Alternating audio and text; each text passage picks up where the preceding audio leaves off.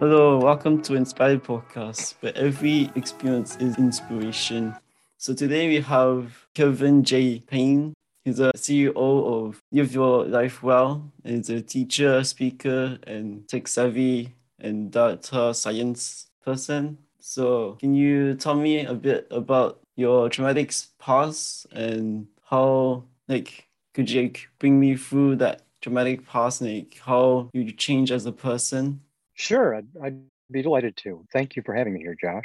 Um, so, I guess there are a couple of parts that are most important to my story. Uh, on the one hand, you know, I was always a geeky kid who who liked computers and liked being a scientist and and that sort of thing. So uh, I I got a lot of education and got my doctorate in sociology and psychology, and I spent 15 years as a professor, and you know really enjoyed it. But I've also been a tech geek from the time I was little. I mean, I started uh, programming computers in 1977 when I was just a little kid. Grew up doing that. It wasn't a, a common thing to do. So I'd always had technology involved in the kind of research I did as a social and behavioral scientist.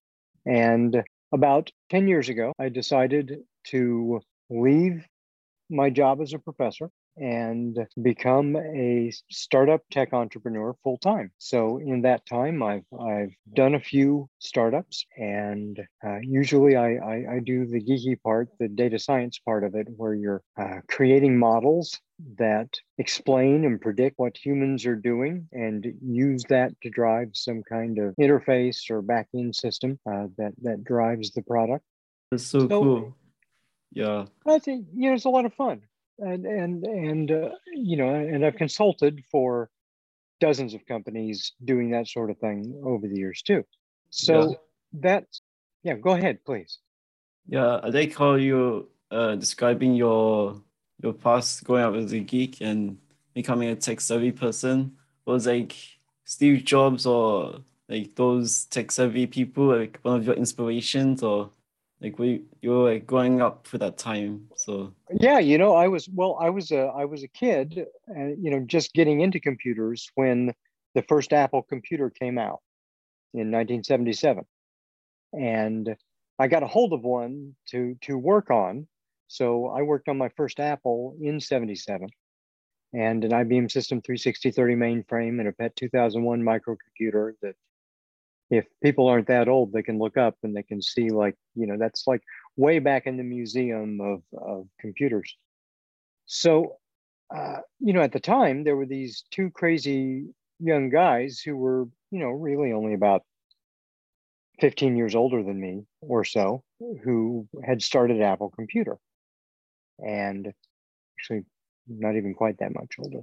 But uh, you know, so there were these two Steves, and there was Steve Jobs, and there was Steve Wozniak, and like most of the true geeks of that era, it was the Woz, Steve Wozniak, that we all looked up to because you know Steve Jobs was he was excellent at doing the dog and pony show, but the Woz was the guy who created the architecture, and so he was the one who was the real geek vision behind what they did with Apple Computer. So yeah, I mean those were you know people that that uh, I looked up to and and uh, you know like many of of that era, we would get together in these local computer clubs, and we would trade software on disks uh, that that we were using or on you know some of the computers back then used an audio cassette tape to oh, yes. store their data uh, so we'd switch those around and and you know we had uh, acoustic coupler modems so that you could uh, you know dial up the phone and and you would physically put the phone handset into these big rubber uh, you know couplings and and uh, that's how you you know use audio tones to to pass the data back and forth. And we'd we'd pass around numbers to secret bulletin boards that were being set up and backdoors into the ARPANET because it wasn't called the internet yet. It was called the ARPANET. And so, yeah, we were hacking into the ARPANET and trading wares and, and, uh, you know, modifying our computers by hand. And it was a lot of fun. And uh, what was like your purpose? Like you had such a great uh, role model. And then like, what was your purpose? And like, how did you see him like as the inspiration to really create something and what did you really make? Well, I always knew I wanted to be a scientist when I was when I was little. You remember, I'm the right age. I'm a child of the Apollo era. So when I was a little kid, we were going to the moon, and you know that was really cool. And and so you know, science was like really popular, and it was really fascinating and part of the popular culture. And and I knew I wanted to be a scientist. I thought at first I would be a physicist and, and I kept with that idea for a long time. And then uh, as I got older, I was like, I think I want to study people. So I switched from uh, physics to economics. And I was in my first year in my doctorate in economics when I thought, no, it's not quite what I want to do. So I made one more switch to sociology and psychology, and that's where I got my doctorate. So it's for me, it's always been about studying, and increasingly, it, it was about studying people because if we know ourselves better, we can make better decisions and we can build better institutions and we can make the world a better place. And doing something like that always really appealed to me. It's, I, I thought it was really cool to use science to try to make the world a better place. Yeah, I completely agree. Like, there's so much YouTube now that you can search such educational perspective and get more open views on YouTube to really understand yourself. And then, and now that you can do that now, it's like so much more better. Yeah. Oh yeah.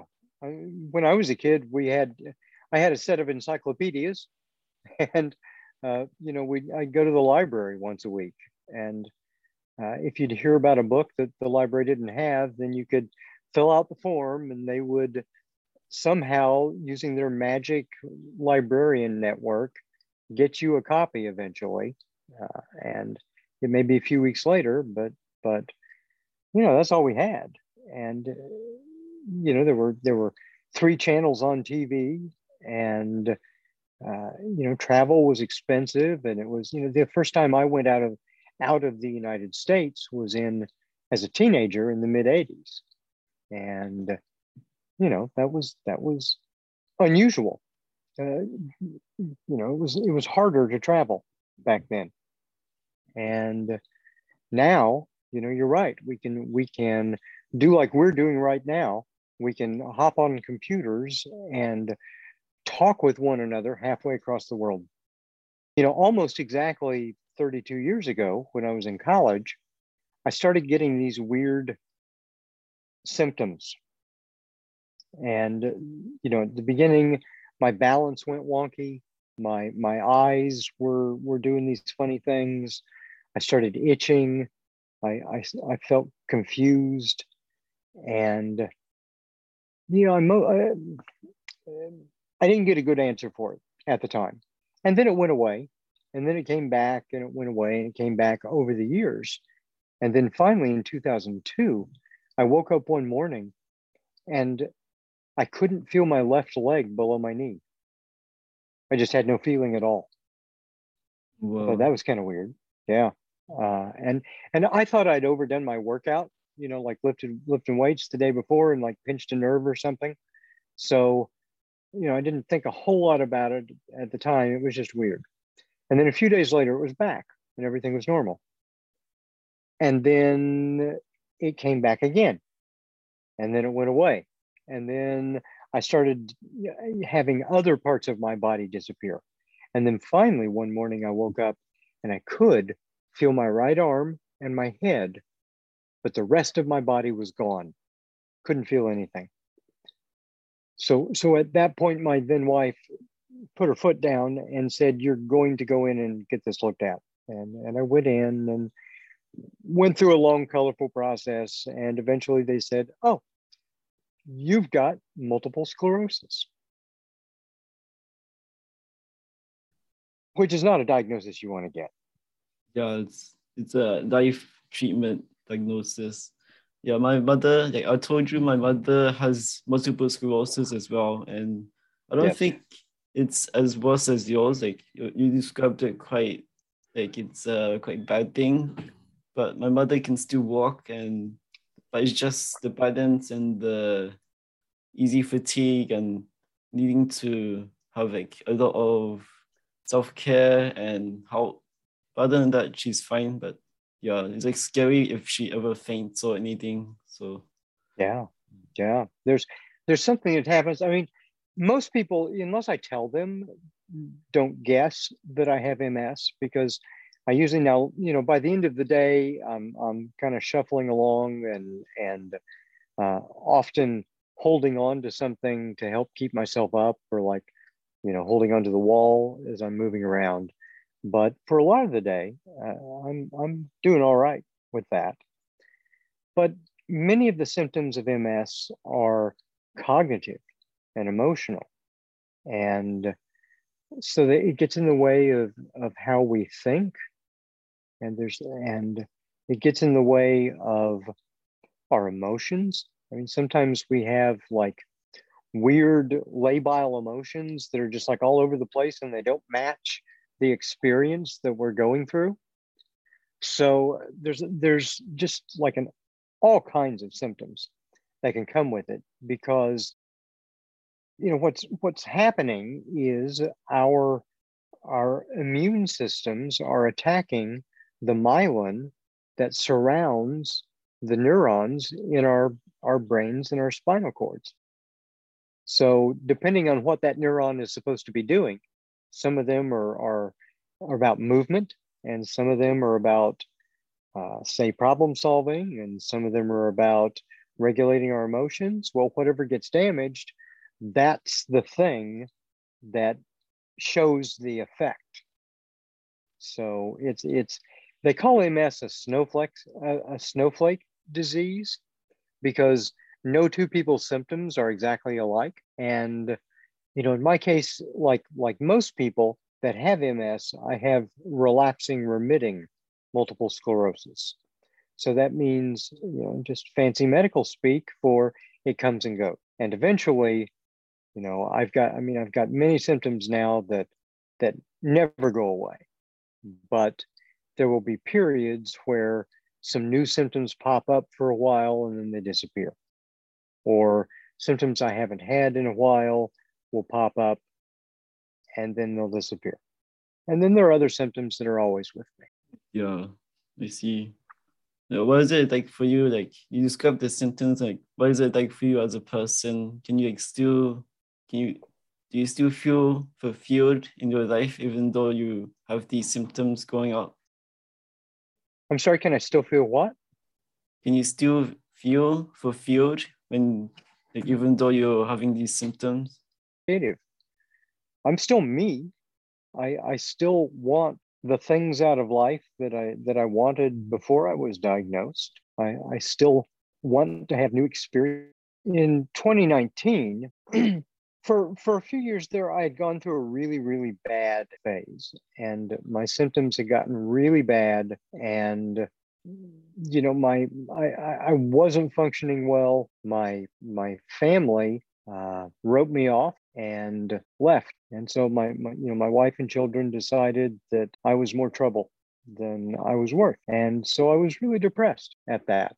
My dog even died. And i got so down that you know I, I i just really couldn't see a way to a life that i was interested in living again so when i was at the very bottom i said uh, you know i need to turn my science on myself and use those things that i'm an expert in to modify my mindset and my behaviors and and the way that i was approaching life with this condition and and build a better life for myself. And part of that was I had had, you remember, I said earlier, I was a child of the Apollo era and I was really interested with everything up in the sky. So as a kid, I had seen a skydiver at a little air show. And it was the first time I'd seen a ram air parachute in real life. And that's the rectangular parachutes that are what we use now all the time. Before that, it was like those round ones, and you just drop to the ground wherever you drop. You can't control those. But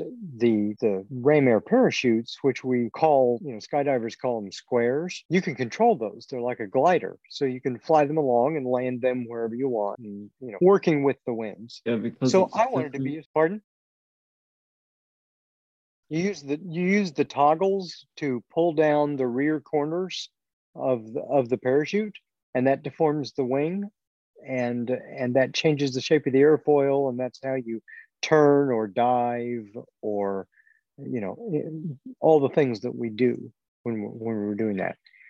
So in 2019, even though my MS was at a low point and it had been at a low point for a few years there, I said, you know what? Even though I, I, had given up on on the dream of becoming a skydiver, I said I'm going to figure out a way to do this. And so I've got a drop zone five miles from my house, and I went there and I started taking the training, and it took a lot of extra work because I can't, you know, couldn't feel my legs, and you've got to be able to control your legs in free fall, or you go spinning all over the place. So it took a lot of extra jumps and a lot of tunnel time and a lot of extra work, but you know, I got, I completed my first license and then I went just, you know, I dove into it head first.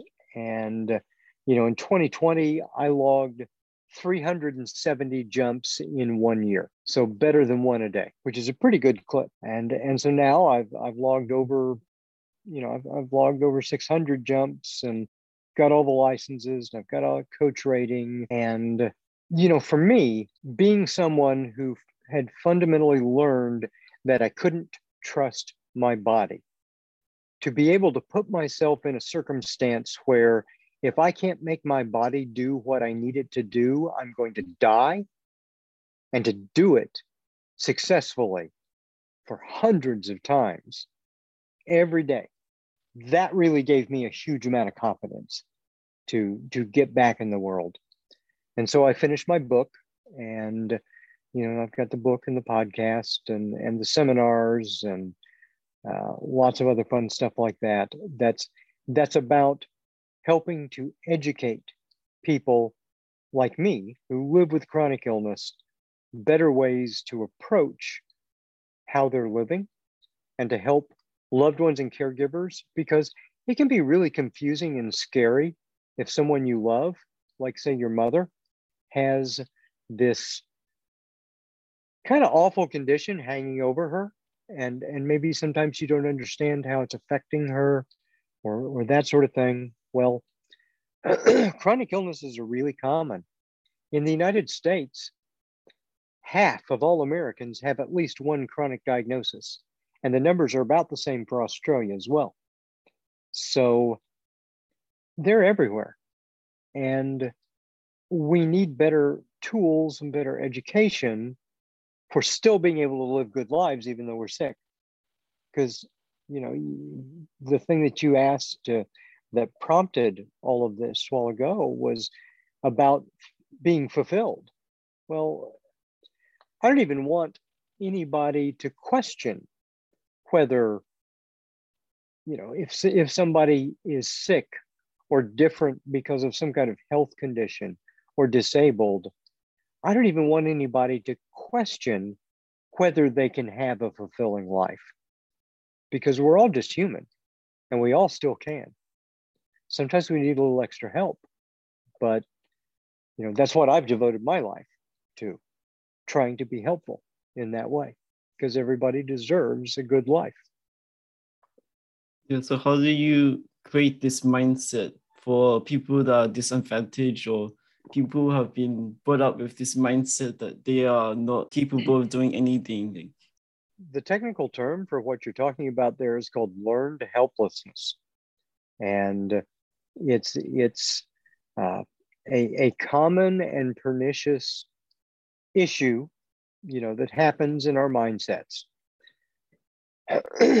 if I could give everybody right now one little checklist that they could go through and get rid of that, I would. But here's the truth the truth is, there are many, many, many different ways to improve that mindset. And all of those methods will work for somebody, but only some of them will work for you. And they're going to be different now and in the future as you change and as your circumstances change. So, what I'm interested in doing is one, helping people to understand what it is that they're dealing with truly. You know, like, okay, so there's this learned helplessness uh, that's, that happens in our mindsets. Well, why does it happen? It happens because someone has enough experiences where they can't express what we call their agency or your sense of control in the world. And all humans need to feel like we have some measure of control over our own lives. And if we don't, it's really depressing and it, it causes us to disengage and eventually we can just give up. And another thing that causes this is what we call random reinforcement. So imagine there's there's a classic experiment that was done uh, over 50 years ago now, where they put dogs in wire cages, and there were a couple of buttons, and if they pressed one, they would get food, and if they pressed another, they would get an electric shock. And this is classic conditioning. You learn that if you press one button, you get the food, and you press the other button, you get the shock, right? So what they did was they randomized the results. So they waited for the you know the animal to learn, okay, this is the button I want, this is the button I don't. And then they started randomly switching it. Okay. Now imagine how you would react if you were in that circumstance. So let's say you make a plan and you say, I'm going to do this thing, and every time I've done this thing, I get a good reward, right? And and you do that and you do that, and then suddenly one day you do it and you don't get the good reward. Okay, so now you feel a little confused. And so maybe you do the thing that was always the bad thing that uh, that didn't give you a reward and you do that uh, maybe it's accidentally and you and you do get a reward okay now your world is all upside down isn't it because the thing that used to get you ahead now gets you behind and vice versa. And so now maybe you start learning okay i need to do that other thing. And then suddenly randomly without any warning it changes again. With many chronic illnesses we are either resource constrained so we we we can't do as much as we used to do or we are what we're trying to do is inconsistent in ways that it wasn't before because we're at our capacity.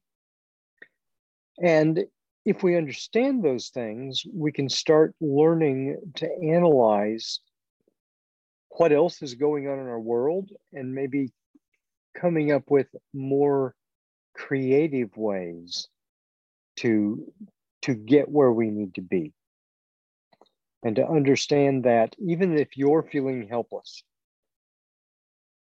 you still have agency but you may have to rethink how you're getting from one place to another.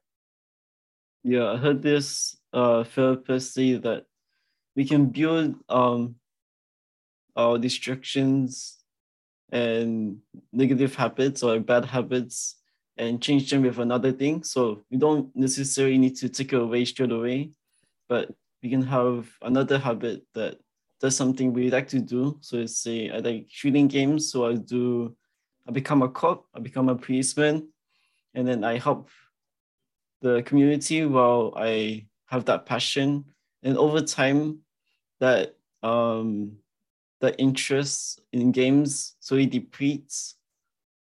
Every kind of, of mindset change or behavioral change is actually a behavioral replacement or a mindset replacement.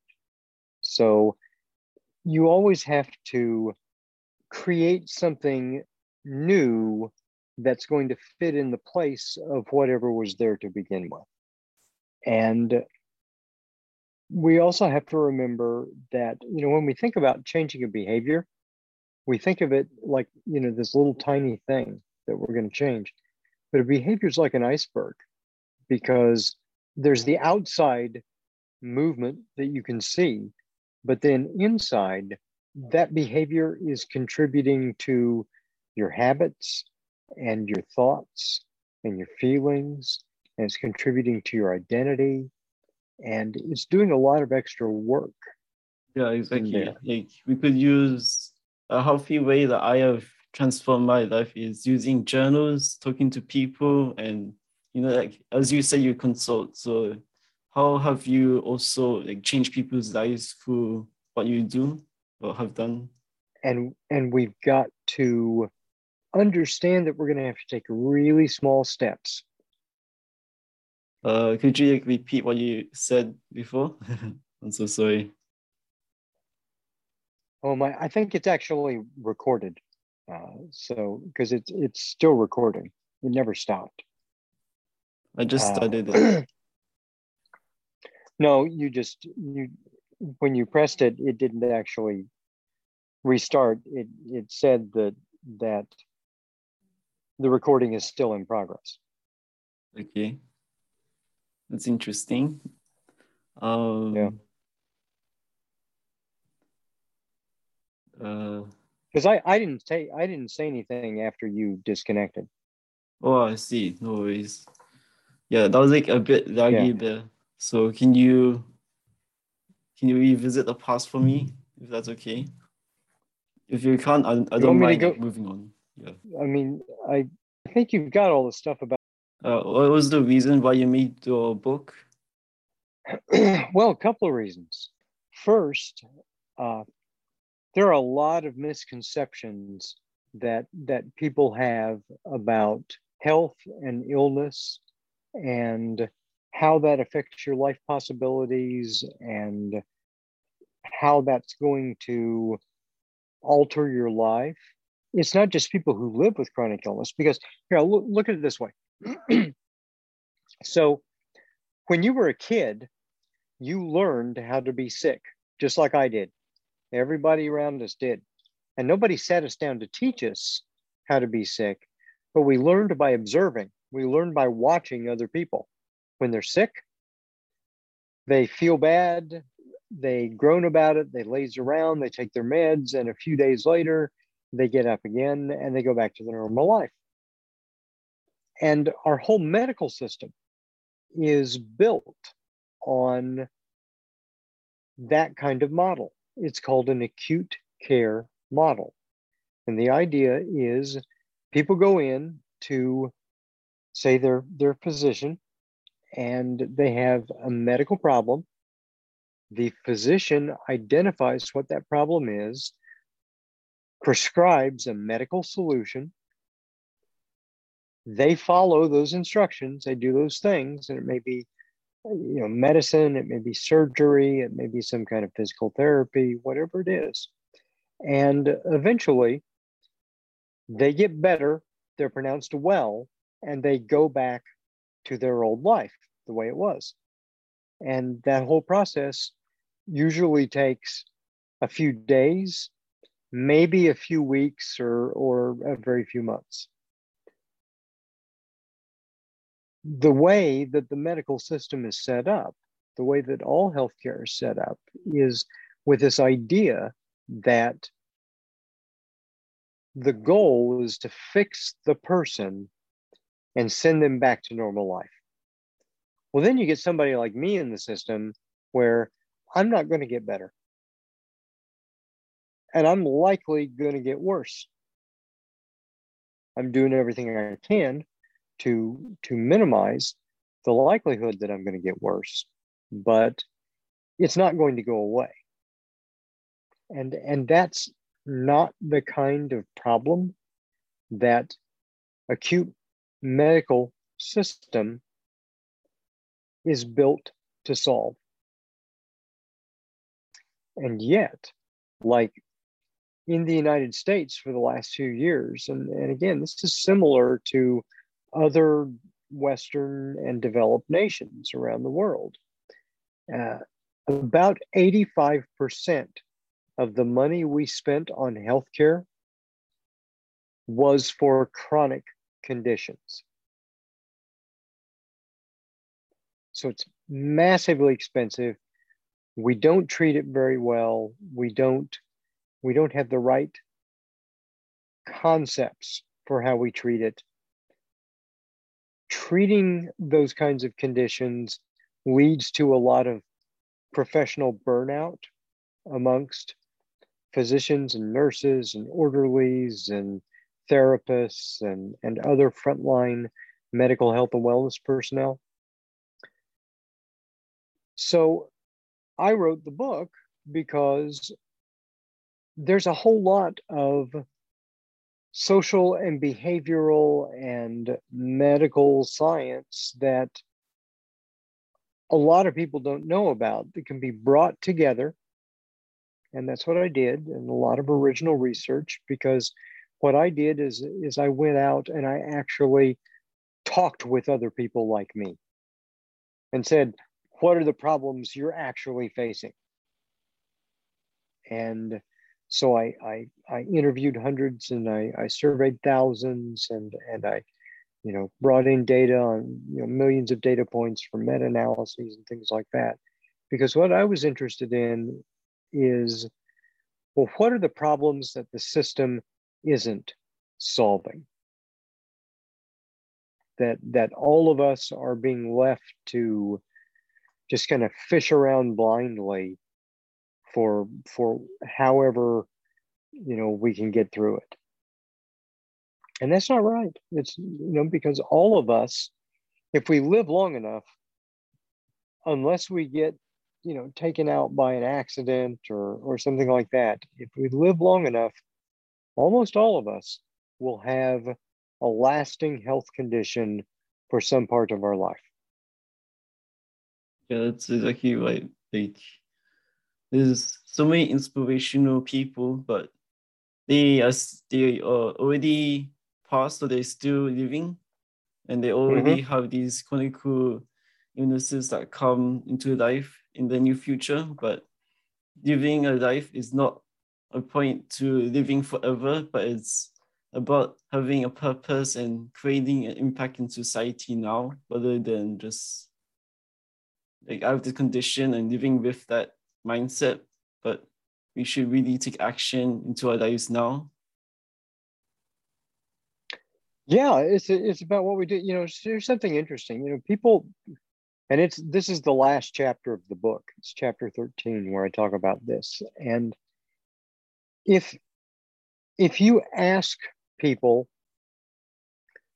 who are very old to look back on their lives and and say what they found valuable about their lives then they're going to say that you know universally. Nobody says oh i had so much money or you know people uh, you know i was powerful or or all that kind of stuff. I, they, they don't say that. What they say is it's the experiences of life that they found valuable the experience of being with other people that they cared about the experience of learning something new or, or discovering something for themselves, the experience of really learning something and becoming good at something and being able to use that to contribute in their communities in some way.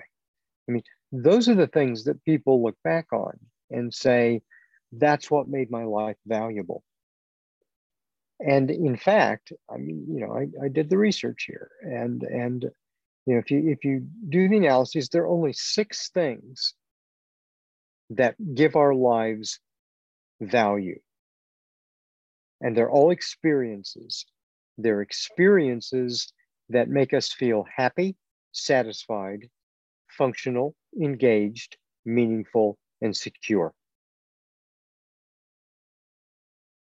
And the reason why we want money is we want to have enough money to buy some of those experiences, the opportunity to have some of those experiences. Money itself doesn't make you happy. And having just one kind of experience, you get bored of that after a while. You've got to, you've got to switch it up. You've got to contribute to all of those feelings. So you've got to do some stuff that makes you feel secure and makes do some stuff that make you feel happy and some stuff that makes you feel like you're meaningful and and that make you feel engaged with other people and with nature and and the world and and those are the things that when we look back you know not only do we do we value those experiences as we're having them when we look back, we value that we have had them. And we value the memories that that those experiences leave with us. Yeah I, I was just like thinking about having that purpose.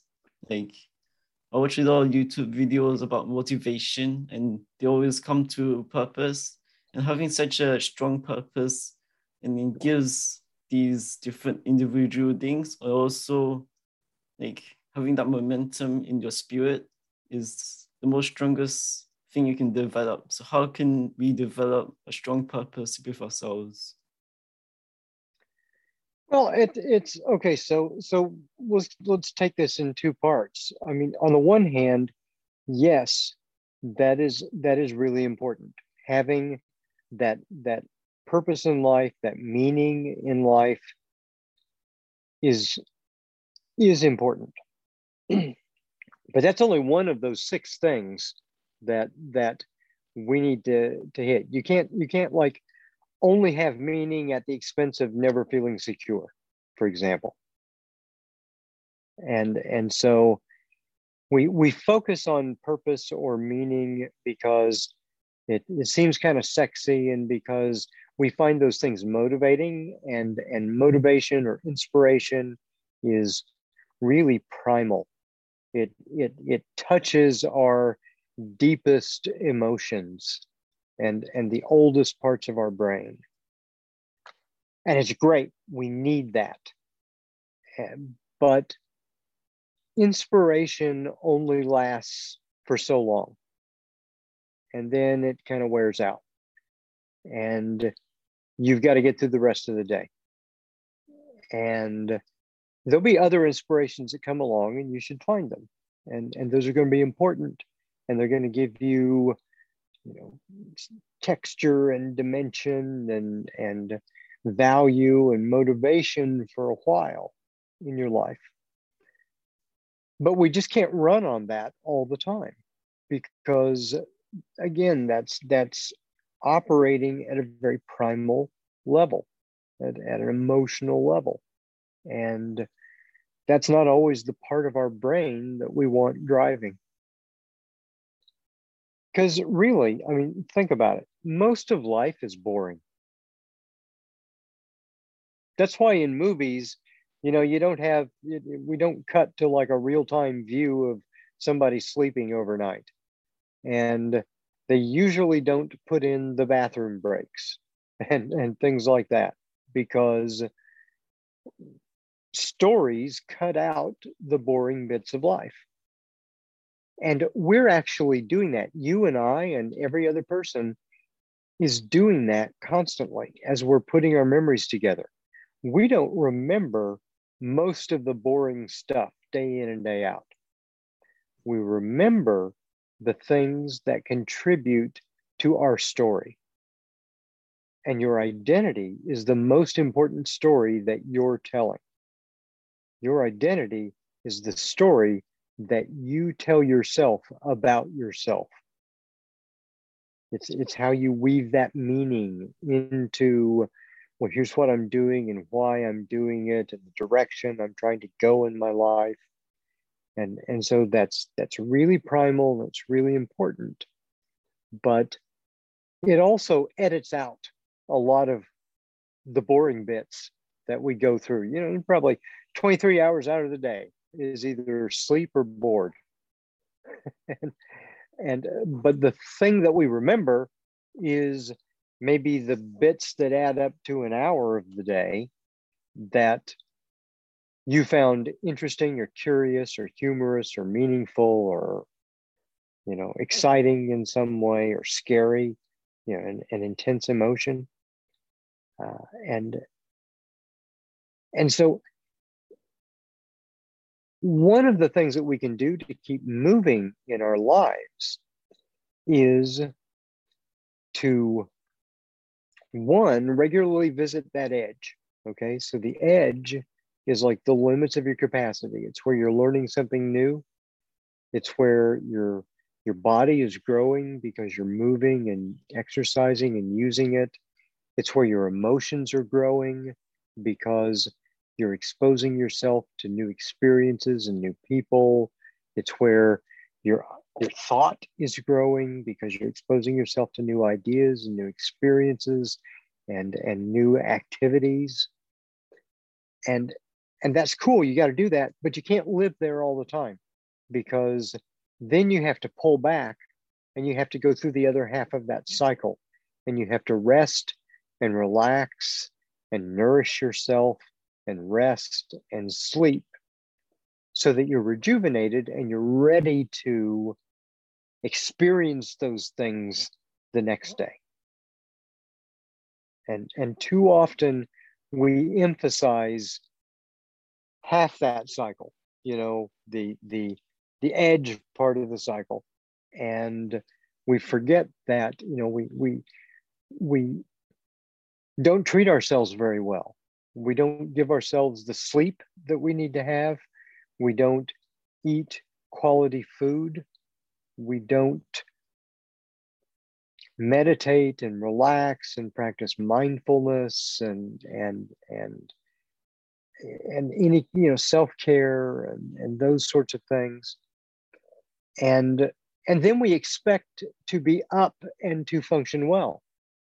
But if, but if we if we are, aren't kind to ourselves to begin with and and don't honor ourselves to begin with and and complete that cycle and allow ourselves to rest and relax and recover and recuperate then we can't be ready to have those full exciting meaningful happy experiences that we want to collect. Yeah that's so i think i think it uh, sorry. Go ahead. Um no please. Oh happiness is exactly the boring part and the fun part. It's boring is hard work and a lot of things that a lot of people dread but it is really the thing that it commits a lot of time but we feel that it doesn't if we look back onto it. So we should really have that drive even though it might be boring like why to do this? But people should not give up. It's necessary and we need to do it. So we have that motivation in life to still pursue what we want and not give up just because it's boring.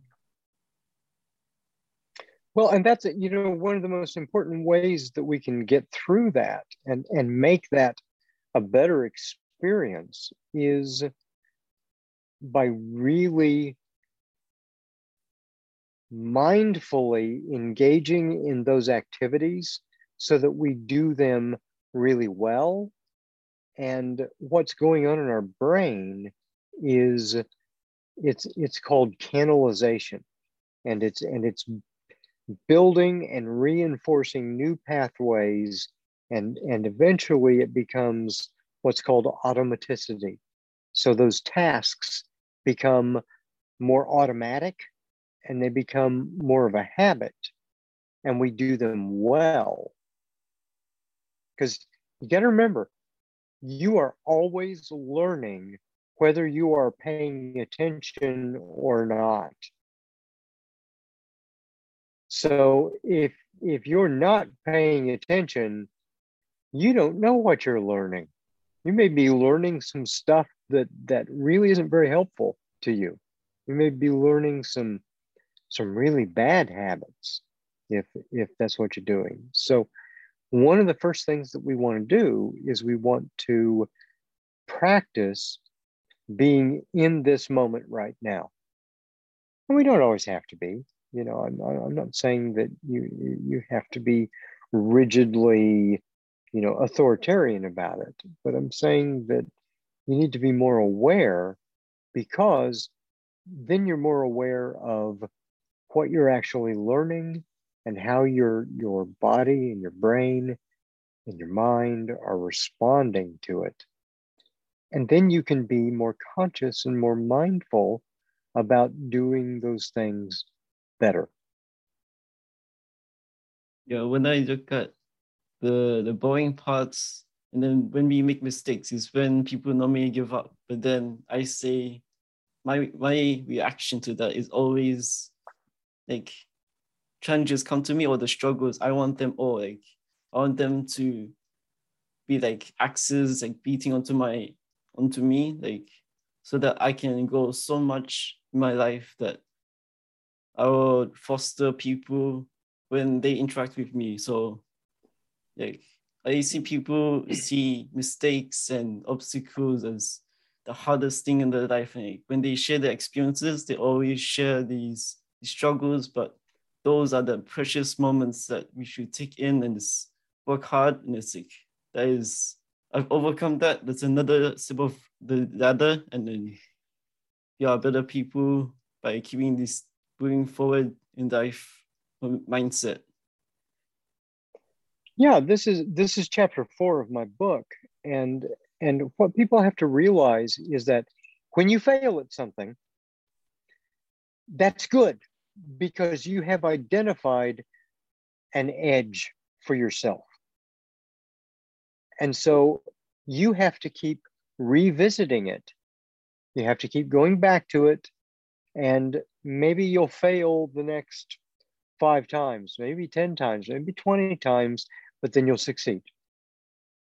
And then maybe you'll succeed two times out of 10 and then five times out of 10 and then pretty soon you'll be succeeding more often than you're failing at this thing that used to be your limit. But you have to remember that our our brains are wired to protect us by pulling us back shorter than our real limits are. So people say, "Oh, I can't do that," or you know, they they have one little failure and then they give up. Well, that's your brain protecting you by trying to pull you back before you really get hurt. So most of the time, we have more that we can do and we can do better. We just haven't learned to do that yet. And that takes practice. Can you how you went through this type of experience that listeners could connect to? Well, yeah. I mean, that's uh, think about it this way: a guy who can who can barely keep his balance on the ground learns how to how to control his body at 120 miles an hour, 200 miles an hour in the air. Um, you know, I was at my limit. I was I was seriously at my limit, and I, I had a few jumps.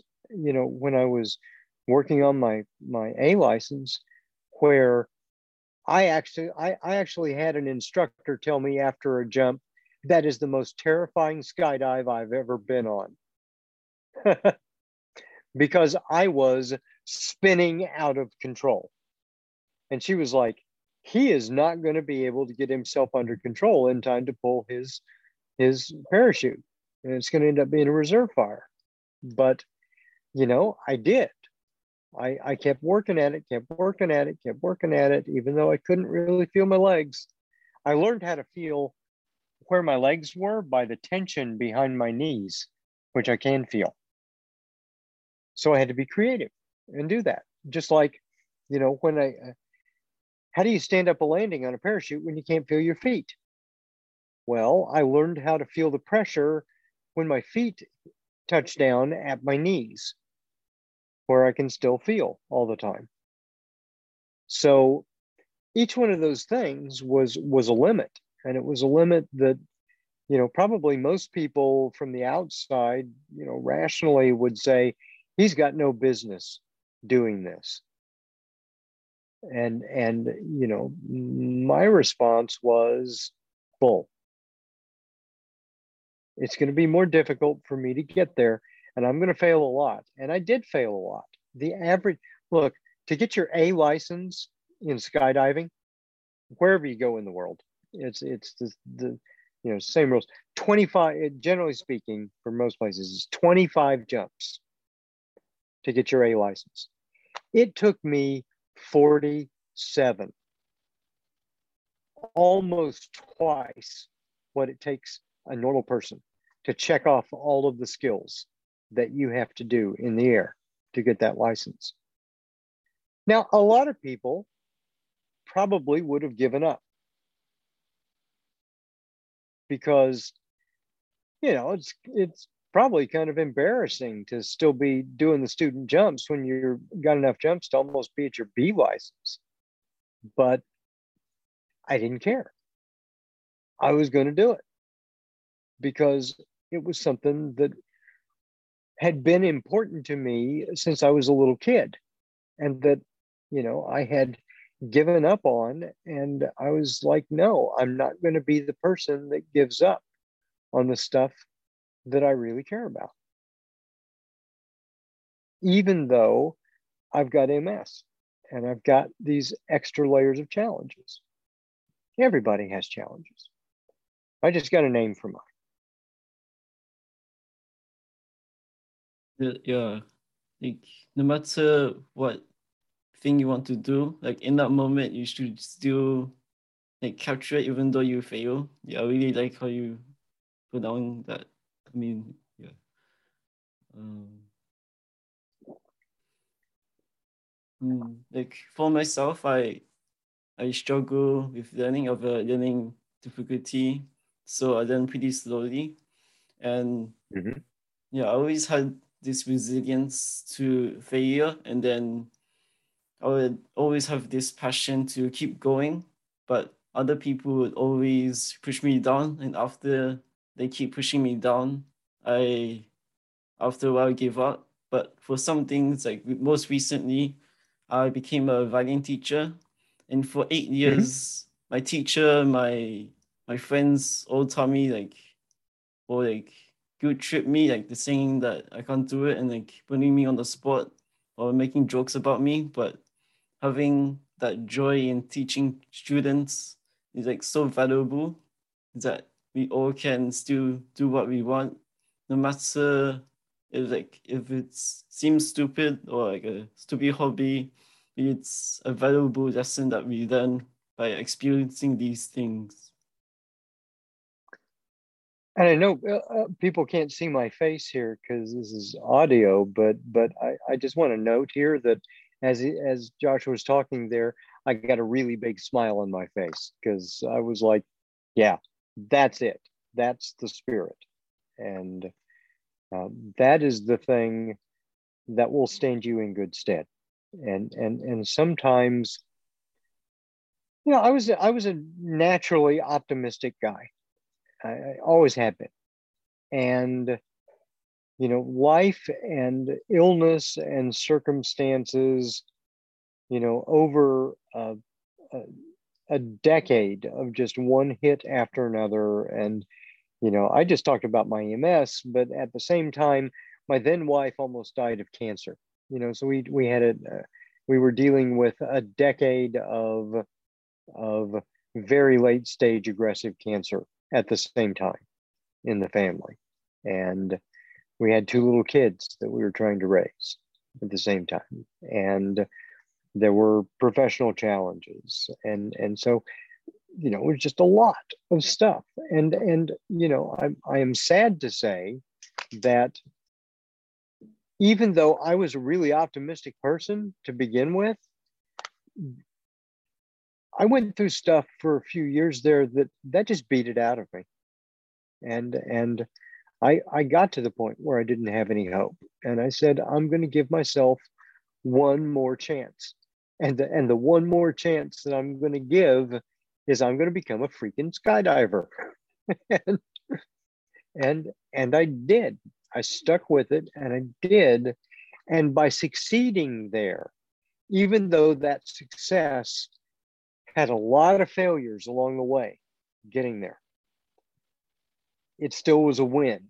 And, and that was a success that I could carry into the rest of my life because even though I've got MS and even though I've got wonky legs and even though I'm always in pain and always fatigued and always foggy and all those other things, I can still walk through the world and say to everybody else around me, you know what?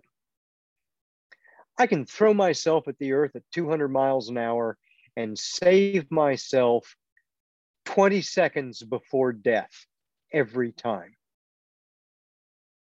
and that's a lot of confidence that you can that you can build on. Yeah. The confidence that we really need to be able to pursue what we want. Yeah could you you mentioned yeah. that you were a teacher. Could you tell me about your experience teaching and the purpose or experiences you made with students? Yeah i mean i love teaching. I you know i taught i taught for 15 years. I taught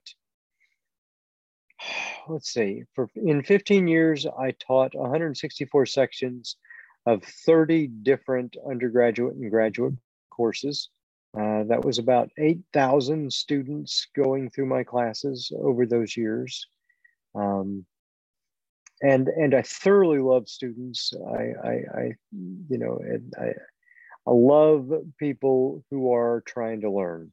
And you know, I know there's there's a a slice of people in the world who like get down on students or or get down on like uh, Gen Z and and everything. And I'm like, you guys are a really cool generation.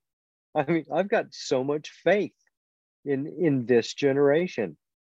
I I mean, you're not putting up with a lot of the the stupidity that that we have dealt with before, and I, you know, I just I I I am optimistic about this generation, and I, and you know, and I and I I really loved, you know, my students were like, you know, part of them were Gen Z, and some of them were like you know the the younger millennials. And it's like you know i i had great experiences teaching. And one of the things i like about what i do now is even though i'm not still a professor i'm teaching all the time. So i'm doing seminars and webinars and and i'm giving speeches and and you know working with people to to help learn these things so they can live better lives. And and so i you know i i, I couldn't imagine being in the world and not trying to teach. I mean i think i've been extraordinarily lucky i mean you know no matter the ms I, i've been really lucky because I had the opportunity to get as much education as you can get, you know, I go all the way to become a doctor and and and do that and and devote my life to learning something that I really felt passionately about. And then, you know, I think that incurs an a it it incurs a responsibility to then share that with other people. And and to use it to build things that use that knowledge to to make life better in some way.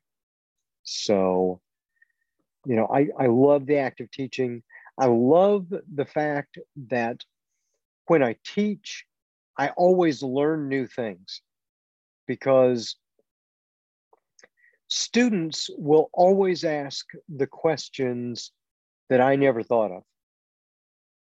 And, and that forces me to see it in a different way. And, and it forces me to, to take their perspective and understand well, why is this a question for them when it never was for me?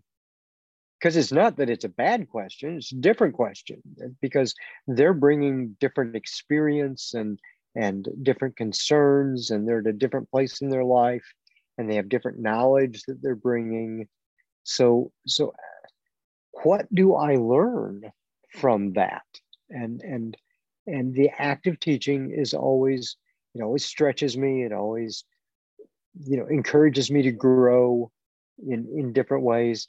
And sometimes a student will ask a really good question and I won't have the answer. And I will say, I don't know, but you know what? I know how to look that up in the right way and I will find out and I will get back to you and I will tell you. And I won't stand up here and BS some kind of answer that I'm not confident in uh, just because I know that I could probably get away with it because you don't know. So I, I really think that's cool when when you know I do that because I get the opportunity to learn. And and I get the opportunity to feel really good when I've helped someone see the world in a different way or a better way and and and i'm always delighted you know every once in a while i hear from a, a student that i had you know back in the 90s and, and they'll tell me you know they'll like some drop me an email or something or or i'll be out and about in the city and and i'll run across somebody will see me and and will say, wow, Dr. Payne. And, you know, we'll have a conversation. And I get to see what they did with what we were teaching and learning together in that class all those years ago. And that's really cool.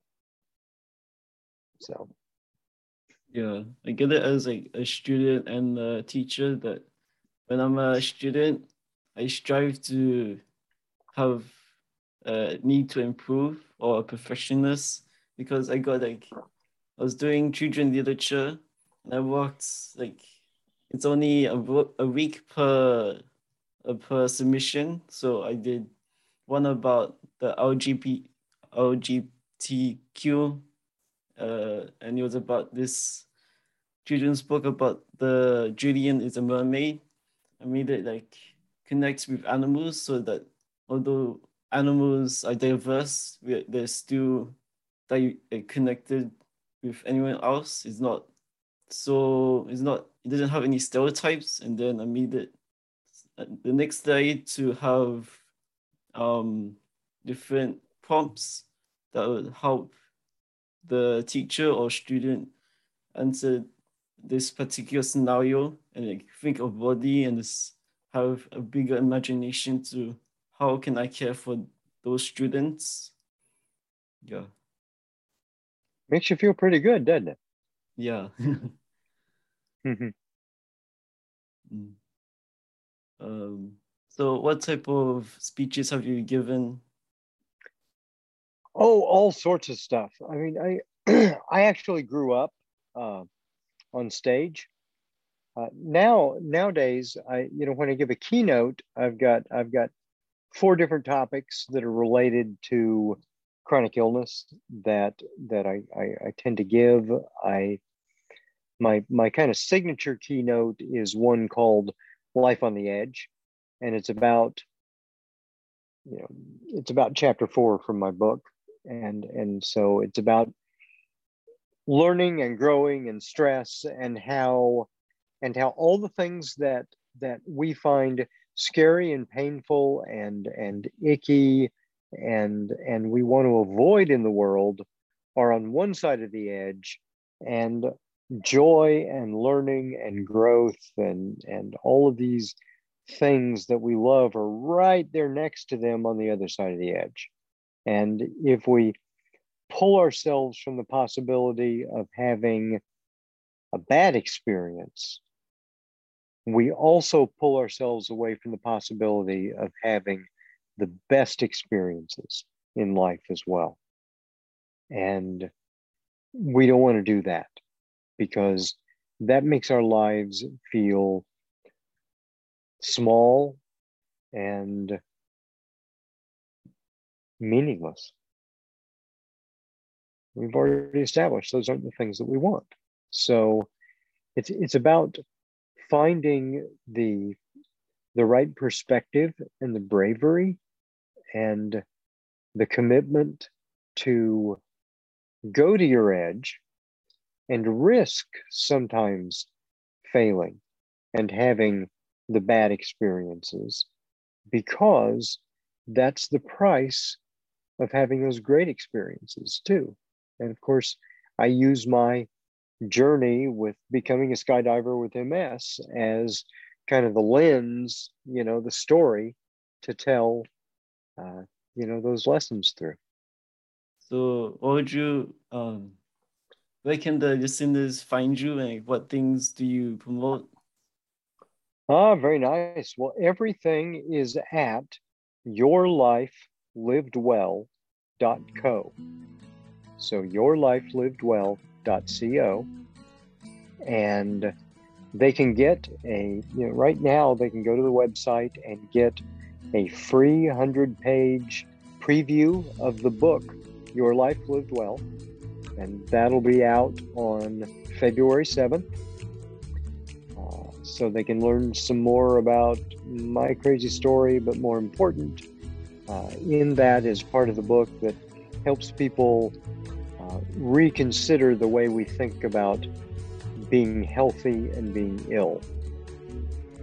Um, you know, at yourlifelivedwell.co, they can also, uh, you know, find links to my podcast uh, and, uh, you know, or they can find the Your Life Lived Well podcast on any of the major, you know, platforms.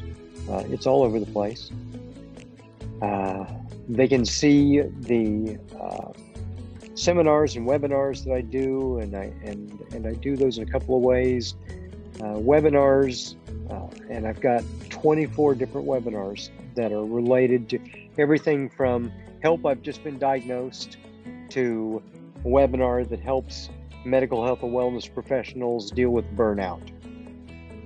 And uh, I do those not only for organizations, so like, you know, hospitals or practices or or uh, you know therapists or support agencies or you know bring me in to do that kind of thing.